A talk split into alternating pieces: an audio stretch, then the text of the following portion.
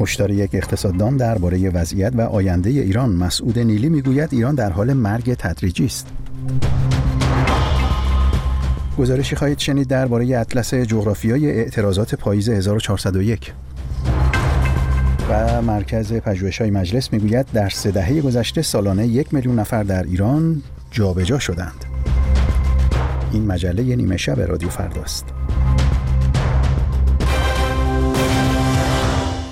مسعود نیلی اقتصاددان و استاد دانشگاه در ایران به تازگی در یک سخنرانی با اشاره به مشکلات جدی کشور طی بیش از چهار دهه گذشته می‌گوید که ایران دارد میمیرد او افزوده که یک گروه غارت می کنند و دسته دیگر به گفته او با جهل به نابودی ایران سرعت می دهند.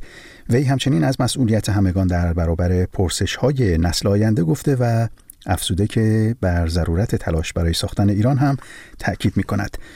نخست گزارش همکارم کیان معنوی رو در این باره بشنویم و بعد در همین زمینه با یک کارشناس سیاسی گفتگو کردیم.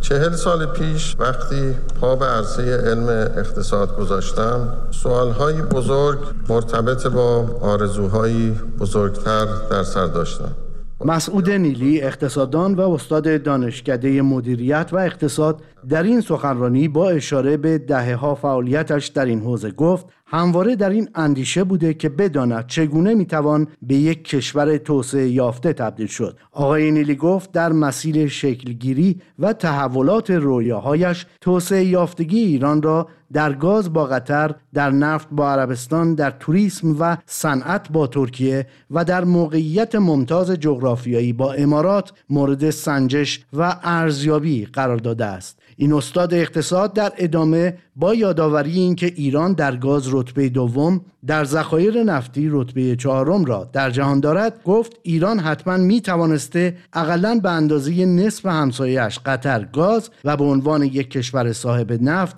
دست کم چهار میلیون بشکه این محصول را در روز صادر کند. و حتما قادر بوده است که با مشارکت تولید کننده های صنعتی معتبر جهانی بزرگترین قدروساز و بزرگترین سازنده لوازم خانگی و ماشینالات و تجهیزات در منطقه پیرامونی خود باشد. او گفت بدون تردید ورود حداقل به اندازه نیمی از تعداد گردشگرانی که به ترکیه می روند به ایران تصوری خیالی محسوب نمی شده است. مسعود نیلی تصریح کرد که اگر محاسبات درست بود شاید ایران می توانست اکنون در مجموع حدود 350 میلیارد دلار صادرات و 1200 میلیارد دلار تولید ناخالص داخلی داشته باشد و تحقق تورم 3 درصد و نرخ بیکاری در همین حدود و رشد اقتصادی بیش از 5 درصدی آرزوهای خیالی تلقی نمی‌شد. در چنین اقتصادی فقر و بیکاری از کشور رخت بر میبست و بیمعنی می‌شد. دیگر کودکی زبالگردی نمی‌کرد. آقای نیلی در ادامه سخنانش تصریح کرد که در این رویای شیرین بهترین دانشگاه های جهان با دانشگاه های ایران به صورت تنگاتنگ همکاری می داشتند و جوانان تربیت یافته ایران در مراکز تحقیق و توسعه می توانستند هوش مصنوعی را به درون صنایع پتروشیمی و خودرو و دیگر صنایع ببرند او ادامه داد ایرانیان می توانستند سازنده خودروهای برقی و خودروهای بدون سرنشین باشند و علاوه بر تبدیل شدن به یک صادر کننده بزرگ صنعتی و خدماتی در منطقه به مرکز مالی منطقه بزرگ پیرامونی خود تبدیل شوند. او سپس به موضوعاتی چون نرخ بالای بیکاری، آموزش و بهداشت، فساد بانکی، محیط زیست، بحران کمابی، وضعیت هشدار دهنده زاد و ولد در ایران، زیرساختها، میراث فرهنگی و تاریخی، بحران انرژی و تنگنای کسری بودجه مزمن دولت پرداخت و گفت اگر همه چیز آنطور که رویایش را داشت درست پیش می‌رفت چه بسا دولت ایران می توانست با بودجه سالانه در حدود 250 میلیارد دلار خدمات عمومی را با کیفیت ممتاز در کشور ارائه کند. اما واقعا چه شده است که این گونه نیستیم؟ وقتی چشمهایم را باز می کنم و به اطرافم می نگرم سیل غمها به قلبم هجوم می آورد آخر چطور ممکن است کشوری تا این اندازه ثروتمند این گونه فقیر باشد؟ این استاد اقتصاد سپس با طرح این پرسش که آیا سربرآوردن این همه مسئله از درون یک کشور نبوده آگاهی نیست؟ به چرایی بروز این مشکلات و عدم توان ارائه راه حل برای آنها پرداخت. و امروز کشور ایران را به مادری تشبیه کرد که به صورت تدریجی به سوی مرگ می رود.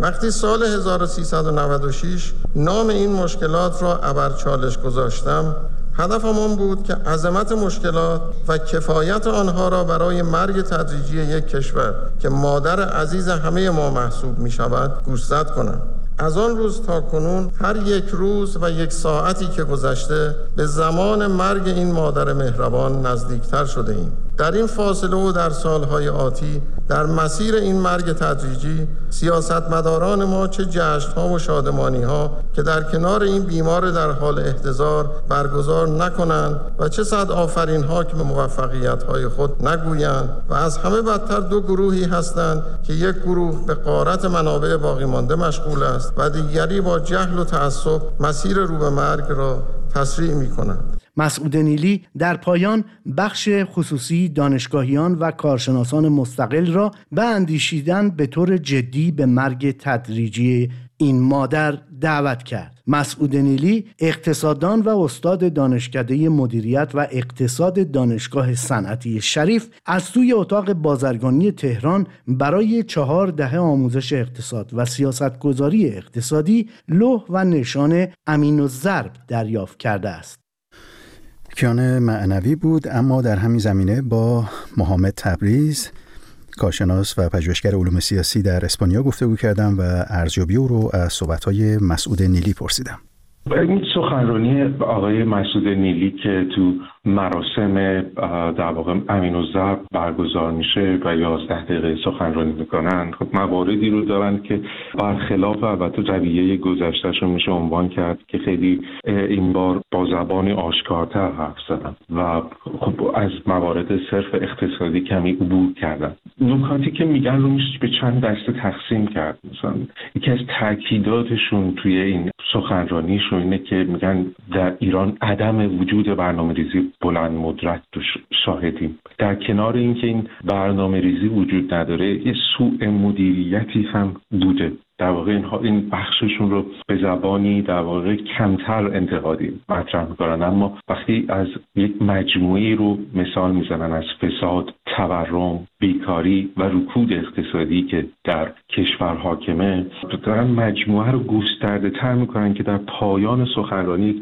نتیجه گیری رو بگیرن. و اون نتیجه گیریشون اینه که یکی در واقع شکستی رو دولت جمهوری اسلامی برای تشخیص واقعیت هایی که با اون روبروست اتفاق افتاده در اونجا یعنی نتوانسته اون تصمیمات لازم رو در موقعیت های مختلفی اتخاذ کنه. و همین باعث شده که محیط زیست ایران منابع طبیعی ایران و اون چیزی که در این سخنرانی چندین بار بر تاکید شده مردم ایران زندگی عادی خودشون رو از دست بدن و ایران نتونه اون جایگاهی که می‌خواد رو به دست بیاره سر همه اینها آقای نیلی از مرگ و تدریجی ایران سخن.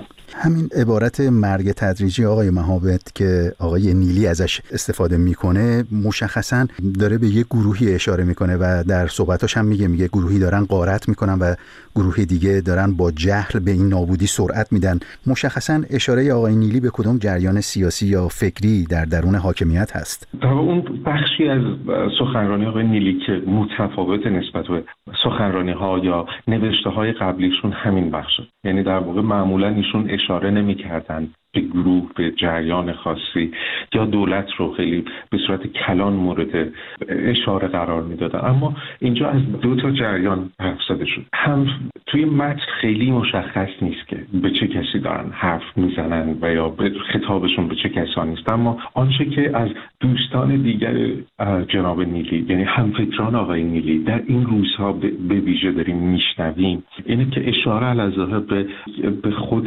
دولت ابراهیم رژیم رئیسی است و کسانی که در درون اون قرار گرفتن که عموما جبهه پایداری است. در روزهای گذشته چندین بار جبهه پایداری مورد خطاب اقتصاددانان و همفکرانی که آقای نیلی در دولت‌های قبل به ویژه دولت اعتدال و اصلاح طلب داشتن قرار گرفته و اونها هم با همین مسئله جهل و تعصب گروه جبهه پایداری رو خطاب قرار دادن. اما گروه دیگه که منظورشون دارن به قارت منابع دست می‌زنن احتمالا از جبهه پایداری مسئله کلانتری است. بلکه یه حاکمیتی که داره اون چیزهایی که بالاتر برشمرده هم از منابع گازی منابع نفتی و دیگر انرژی ها و تمام منابع محیط زیستی ایران رو به غارت گرفته در واقع.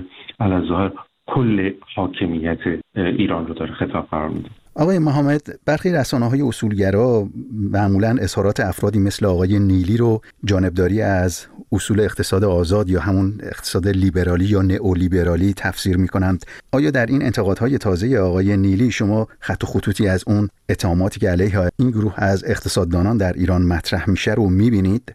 طبیعتا آقای نیلی به همواره به این که از جمله کسانی بودن که این رو یعنی در واقع نئولیبرالیسم رو در ایران ترویج دادن مورد خطاب قرار گرفتن و بهشون اشاره شده.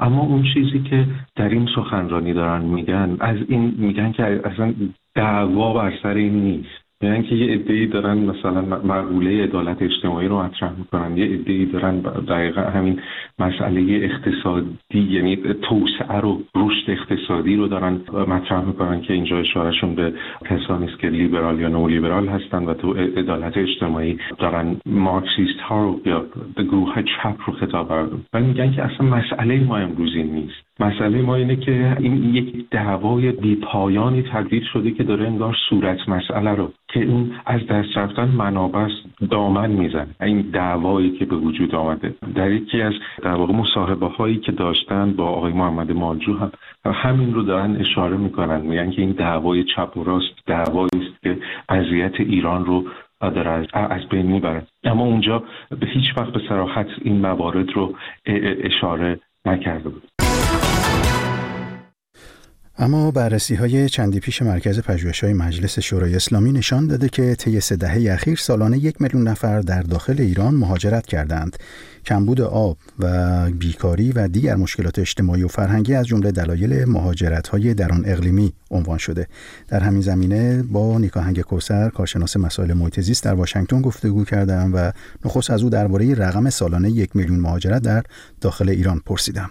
به نظر میاد که در طی سالهای اخیر تبدیل به یک رقم عادی شده ولی نه در کل یک رقم غیر عادی هست. در نظر بگیرید که جابجایی میلیونی جمعیت در بعضی از کشورها می‌تواند گاهی به بحرانهای بزرگی منتهی شود. در بین سالهای 1385 تا 1388 جابجایی یک میلیون نفر از مردم استان حسکه سوریه به شهرهای و در حقیقت حاشیه شهرهای بزرگتر این کشور یکی از دلایل بحران بزرگ جنگ داخلی سوریه شد و وقتی که ما نگاه می‌کنیم که در سالهای فرزند 1392 تا 1400 بیشتر از 10 میلیون نفر مهاجرت کردند در داخل سرزمین مقدمه یک بحران بسیار بزرگ اجتماعی و ایجاد کننده بیثباتی هم بشود. از این منظر به نظر من نمیشه گفت یک مسئله عادی هست. آقای کوسر این تغییر موازنه جمعیت در ایران چه پیامدهایی خواهد داشت؟ بر صورت می‌دونیم که فاکتور مقصد هم در ارزیابی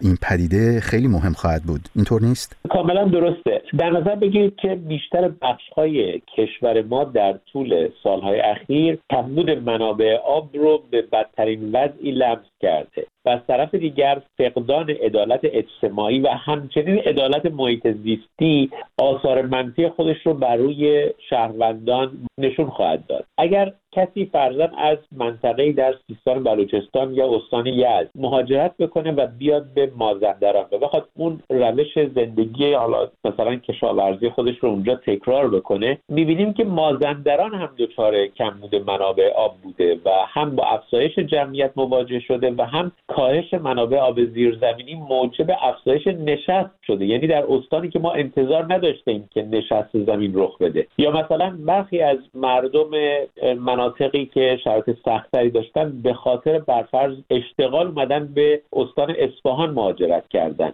خب اصفهان به خاطر کمبود منابع آب زیرزمینی و کاهش بارندگی کاهش آبی که در زاینده رود وجود داشت و تغییرات اقلیمی به شرایطی رسیده که خود بزرگترین شهر این استان یعنی شهر اصفهان ممکن است تا ده سال دیگر هیچ راهی برای تداوم زندگی پایدار در اونجا وجود نداشته باشه. چون منابع آب زیرزمینی شهر اصفهان هم داره تموم میشه. از این منظر بایستی گفت که آنچه که در کشورهای مختلف دنیا دیده ایم که با از بین رفتن منابع آب شاهد بیثباتی بوده ایم و با افزایش گرما و کاهش تاباوری جمعیتی شرایط بدتر شده متاسفانه باید بگم که ما در بسیاری از مناطق کشورمون شاهد بیثباتی های خواهیم بود که شاید حکومت کنندگان روش محاسبه ای نکردن تا الان. آقای کوسر الان در حالی میزان جابجایی و مهاجرت درون اقلیمی در ایران هشدار دهنده توصیف شده که ما یک سیاست حاکمیتی افزایش جمعیت رو هم در ایران داریم که آقای خامنه ای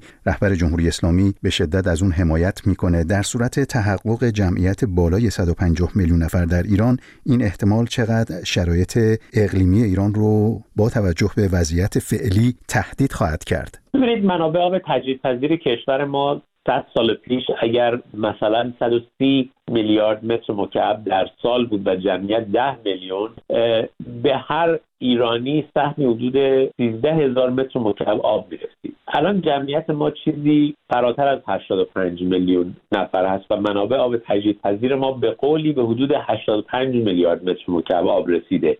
یعنی به هر ایرانی حدود هزار متر مکعب آب می‌رسه از منظر حجمی. اتفاقی که میفته این شرایط زندگی رو سخت می‌کنه. حالا در نظر بگیریم که با تغییرات اقلیمی و فقدان مدیریت منابع آب و مجموع عوامل دیگر منابع آب تجدیدپذیر ما کمتر از این بشه و جمعیت بیشتر بشه. فهم هر ایرانی از منابع آب بسیار کمتر خواهد بود و در چنین شرایطی ما به نقطه خواهیم رسید که آب کافی برای تأمین غذا و شرب و بهداشت بخش بزرگی از جمعیت وجود نخواهد داشت. از طرف دیگر با توجه به پیشبینیهایی که در ارتباط با تغییرات اقلیمی میشه و با توجه به اینکه بسیاری از مناطق ایران به خاطر مدیریت بد منابع آب زیرزمینی دچار نشست شدن و بیابانی شدن بخش قابل توجهی از سرزمین ما غیر قابل سکونت خواهد بود و ما مراکز بزرگ جمعیتی خواهیم داشت که این مراکز در حقیقت آب کافی نخواهد بود غذای کافی نخواهد بود و ممکن اون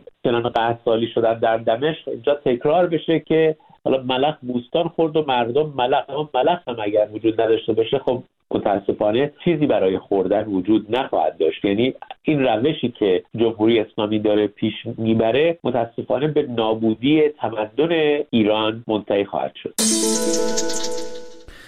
و اما روزنامه هممیهن با استناد به اطلس جغرافیای اعتراضات پاییز 1401 جزئیات آن را در ششمین همایش ملی پژوهش‌های اجتماعی و فرهنگی در جامعه ایران روز سوم اسفند 1402 اعلام کرد و نوشته که برخلاف تصور اولیه انگیزه های اعتراضات سال گذشته ایران فراتر از مسائل زنان بوده. بیشتر بشنویم از سپیده بهکام هرچند برخی از تحلیلگران و فعالان سیاسی مسائل و محدودیت زنان را دلیل بروز اعتراضات سراسری 1401 در ایران می‌دانند اما گستره جغرافیایی این اعتراضات نشان می‌دهد که انگیزه های دیگری نیز در پیدایش نارضایتی ها وجود داشته است. روزنامه هممیهن به تازگی با استناد به اطلس جغرافیای اعتراضات پاییز 1401 که جزئیات آن در ششمین همایش ملی پژوهش‌های اجتماعی و فرهنگی در جامعه ایران روز سوم اسفند 1402 اعلام شد. گزارشی منتشر کرده که نشان می‌دهد برخلاف تصور اولیه انگیزه های اعتراضات 1401 در ایران فراتر از مسائل زنان بوده است. در این پژوهش آمده که بررسی نوشته ها در شبکه اجتماعی X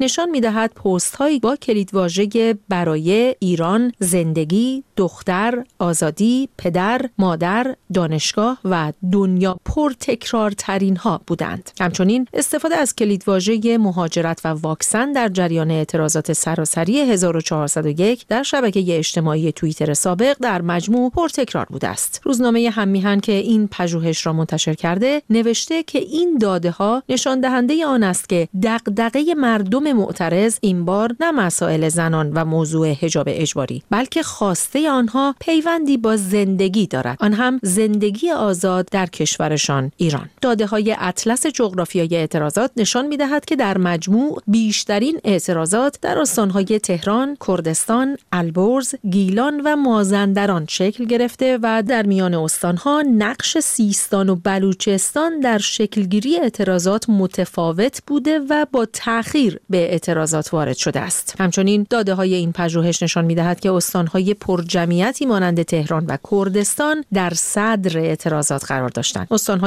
اردبیل، قم، یزد، همدان، زنجان، هرمزگان، بندرعباس، ایلام، لرستان، گلستان و چهارمحال و بختیاری نیز در این پژوهش به عنوان استانهایی شناخته شدند که اعتراضات در آنها کم رنگ تر بوده است. داده های اطلس جغرافیایی اعتراضات 1401 همچنین نشان می دهد که در استانهایی مانند کردستان و سیستان و بلوچستان با وجود جمعیت کم اعتراضات بیشتری نسبت به استانهای پر جمعیت تر مانند اصفهان و آذربایجان شرقی در جریان بوده. همچنین گرایش های مذهبی، وضعیت اقتصادی و احساس محرومیت از جمله عواملی است که نقش اصلی را در پررنگ کردن اعتراضات در شهرهای مختلف بازی کرده است. بر این اساس در استانی مانند البرز که به گواه یافته های اطلس جغرافیایی اعتراضات 1401 گرایش های مذهبی کمتر است، اعتراضات گسترده تر بوده است. همچنین استان البرز نمونه است از استانی با ساکنان به حاشیه رانده شده که در دوره ای از سطح اقتصادی متوسطی برخوردار بودند و به دلیل شرایط اقتصادی به ویژه از سال 1397 به بعد به حاشیه رفته و احساس محرومیت می کنند اما همچنان دغدغه های فرهنگی دارند. محمد رهبری دانش آموخته جامعه شناسی سیاسی که از سخنرانان ششمین همایش ملی پژوهش های اجتماعی و فرهنگی در جامعه ایران بوده اعلام کرده که یافته های منتشر شده در اطلس جغرافیای اعتراضات پاییز 1401 با بررسی و تحلیل داده های آنلاین به دست آمده است. فضایی که البته همه معترضان حاضر در اعتراضات سراسری 1401 در آن حضور ندارند. و انتخابات مجلس دوازدهم به ایستگاه آخر خودش رسیده و این اولین انتخاباتی است که در دولت ابراهیم رئیسی و در شرایط حاکمیت یک پارچه اصولگرایان برگزار میشه. در همین زمینه دیدگاه احسان نادرپور روزنامه‌نگار سیاسی در کانادا را جویا شدیم.